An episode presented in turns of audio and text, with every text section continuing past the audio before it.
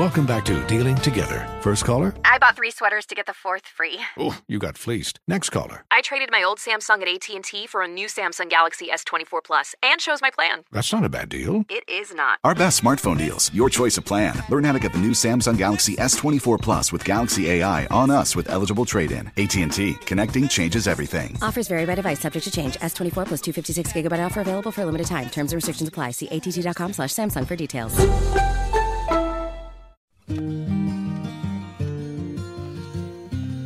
I made mention earlier of a story that has gone public and certainly was known for a few days before local news talked about it. Stephanie Hogsett, the wife of Indianapolis Mayor Joe Hogsett, has filed for divorce. Tony Katz, 93 WIBC, good morning. And there are people who will tell a joke, right?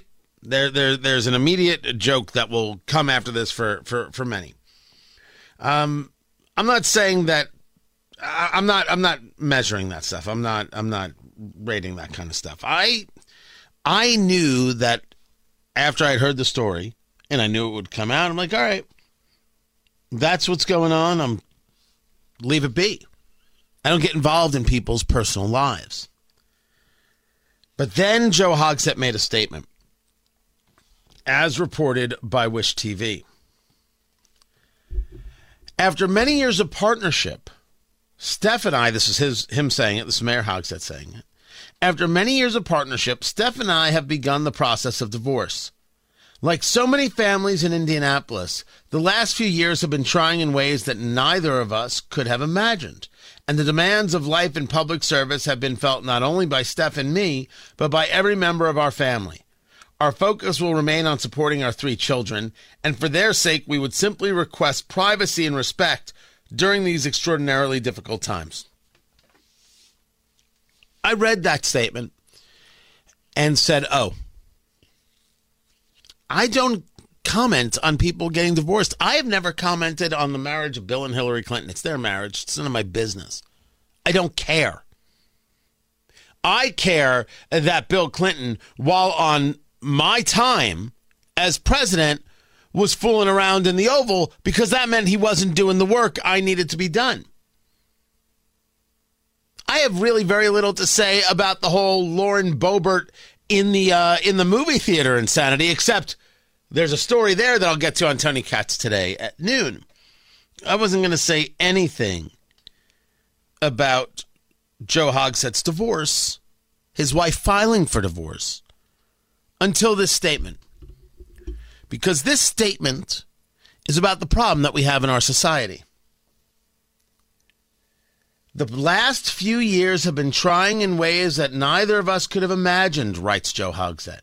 And the demands of life in public service have been felt not only by Steph and me, but by every member of our family. Why are you running for a third term? This is your family. This is your home. If the demands were too great that it would destroy your marriage, why is that worth it to you? Being mayor is more important than your marriage and your children. Now, before you yell at me, I want you to read the statement again. That's what he's saying. I'm asking why. You want to come at me? You better come heavy. This is what Joe Hogsett just told Indianapolis, just told Marion County that power, that a third term is more important than his family. And I want to know why. I cannot comprehend this. I cannot rationalize this. And I think it's important that everybody in Indianapolis and in Marion County know this.